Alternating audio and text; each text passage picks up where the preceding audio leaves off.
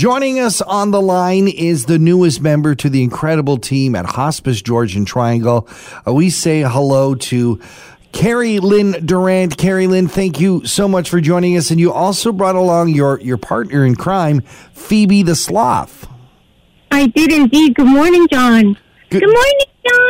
Good morning, you guys. Great to have you on the line. Now, Keri, you are joining the team over at Hospice Georgian Triangle for a, a, very interesting and a very powerful purpose. We talk often about how Hospice Georgian Triangle not only cares for those who are, are facing the end of life, but it's also their families and loved ones that, that are going through the struggle as well.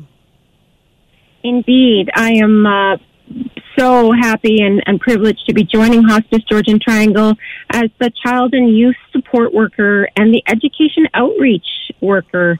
Um, we know that children uh, and young people grieve differently, and uh, what a wonderful opportunity to meet them where they are in their grief. It must be very challenging work because, uh, you know, certainly adults have the ability to sort of tell you how they feel and, and, and vocalize what's going on with them. That's not as, as easy for kids to do. I think that's a very interesting point, and I'm glad you raised that. What I find in the work that I do, and I'm also the director of a grief camp, I find that children are actually very good at telling you where they're at as long as you're prepared to listen. So Phoebe and mm. I have a, a mantra where we listen with open ears and we listen with open heart. Open heart because that's really important for kids. And what happens is once the, I think the young person realizes that we're there to listen and not perhaps interject with what we think is going on, uh, that's when we really get an understanding of where the young person is, is at with their grief. Now, Phoebe the Sloth, of course, is a rather adorable puppet, uh, almost oh. almost Muppet like. Uh, Phoebes, do you mind if I call you Phoebes? Oh no, I, I actually like Phoebes better. It's like we're we're really good friends already, John. Now, now, Phoebes, what can you do to to help with kids that are grieving that maybe a normal grown up couldn't do?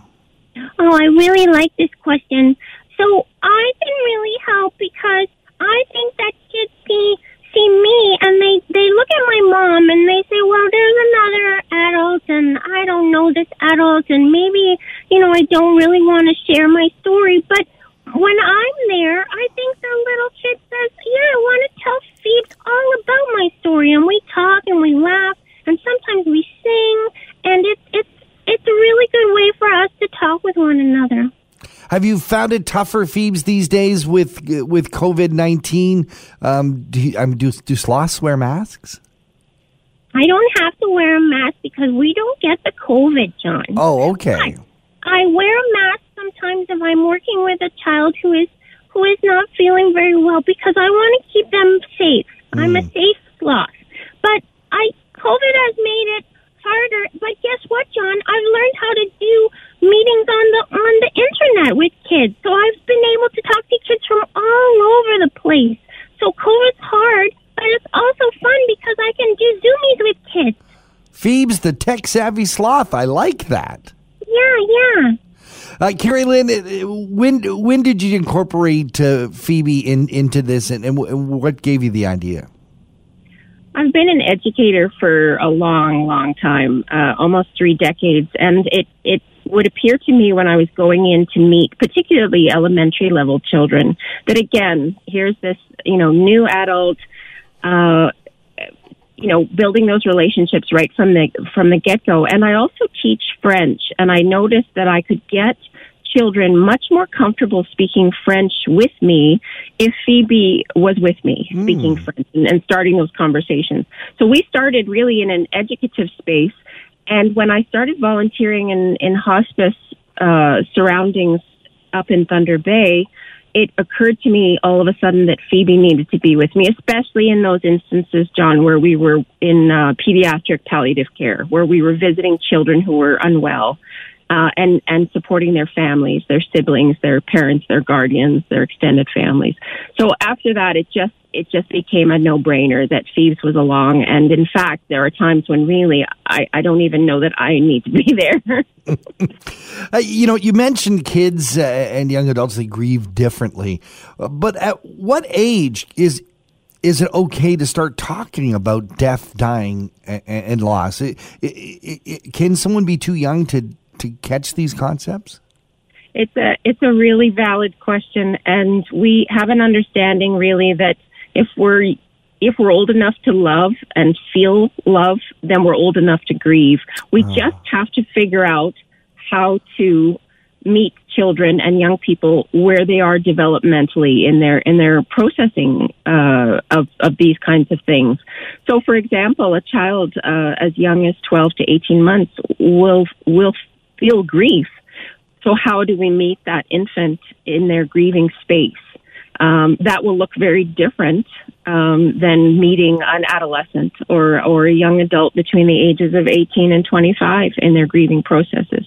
So again, we used to think it was um, age dependent. Now we know it's developmental dependent and really having an understanding of again being prepared to build the relationship and listen first. Always so important to listen and and read the room, if you will. Uh, where is this young person?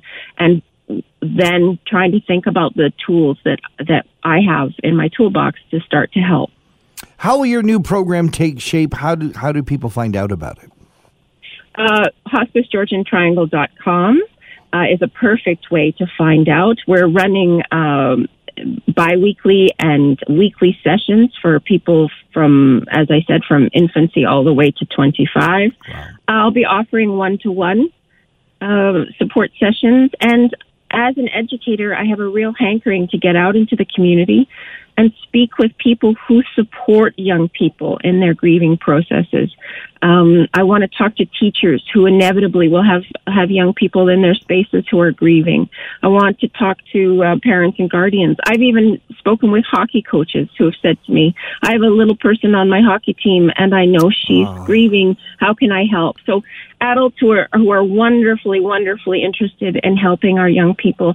I want to get out there in the community and have these conversations because it takes a village to do most things, and it mm-hmm. takes a mm-hmm. village to support support our young people in their grief. Keri-Lyn Durant is the community grief support worker leading the Kids, Youth, and Young Adults program. And of course, uh, Phoebe the Sloth joined her today. Thank you so much, both of you, for joining us here on Talk of the Town. It's been such a pleasure. Thank you so much. Thank you, John.